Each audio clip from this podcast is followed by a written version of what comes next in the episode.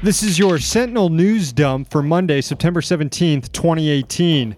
I'm Sam Sacks. I'm Sam Knight. We are in the Sentinel Fort in Washington, D.C.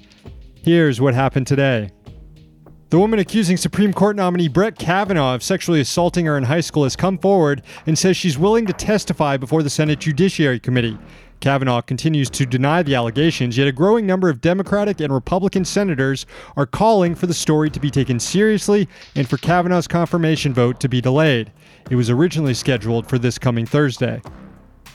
Democratic senators are calling on the National Labor Relations Board to block a Republican member from ruling on an impending case.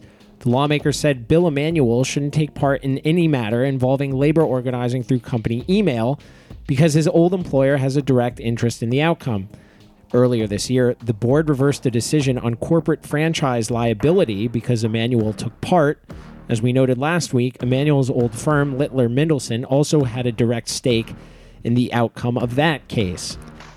The Federal Election Commission appears to have been convinced by reporting to look at a loophole in campaign finance law. FEC officials said today they would consider a proposal to apply personal use rules to so called leadership PACs. The proposal initially came earlier this summer from the Campaign Legal Center, Issue 1, and five former U.S. Congresspeople. According to a report published by the two nonprofits earlier this month, only 45% of leadership PAC money has gone to what it's supposed to go to other politicians' campaign funds. The Freedom of the Press Foundation released documents Monday that show for the first time how the Department of Justice handles FISA surveillance requests against journalists. The records show that FISA guidelines for targeting journalists are less strict than domestic subpoenas, which require agents to certify a number of conditions before issuing. The foundation is concerned that federal law enforcement is targeting journalists with FISA court orders to get around the stricter media guidelines around traditional domestic surveillance. Finally, on this day in garbage can history, in 1787, the United States Constitution was approved. What a shitty document. Happy Constitution Day.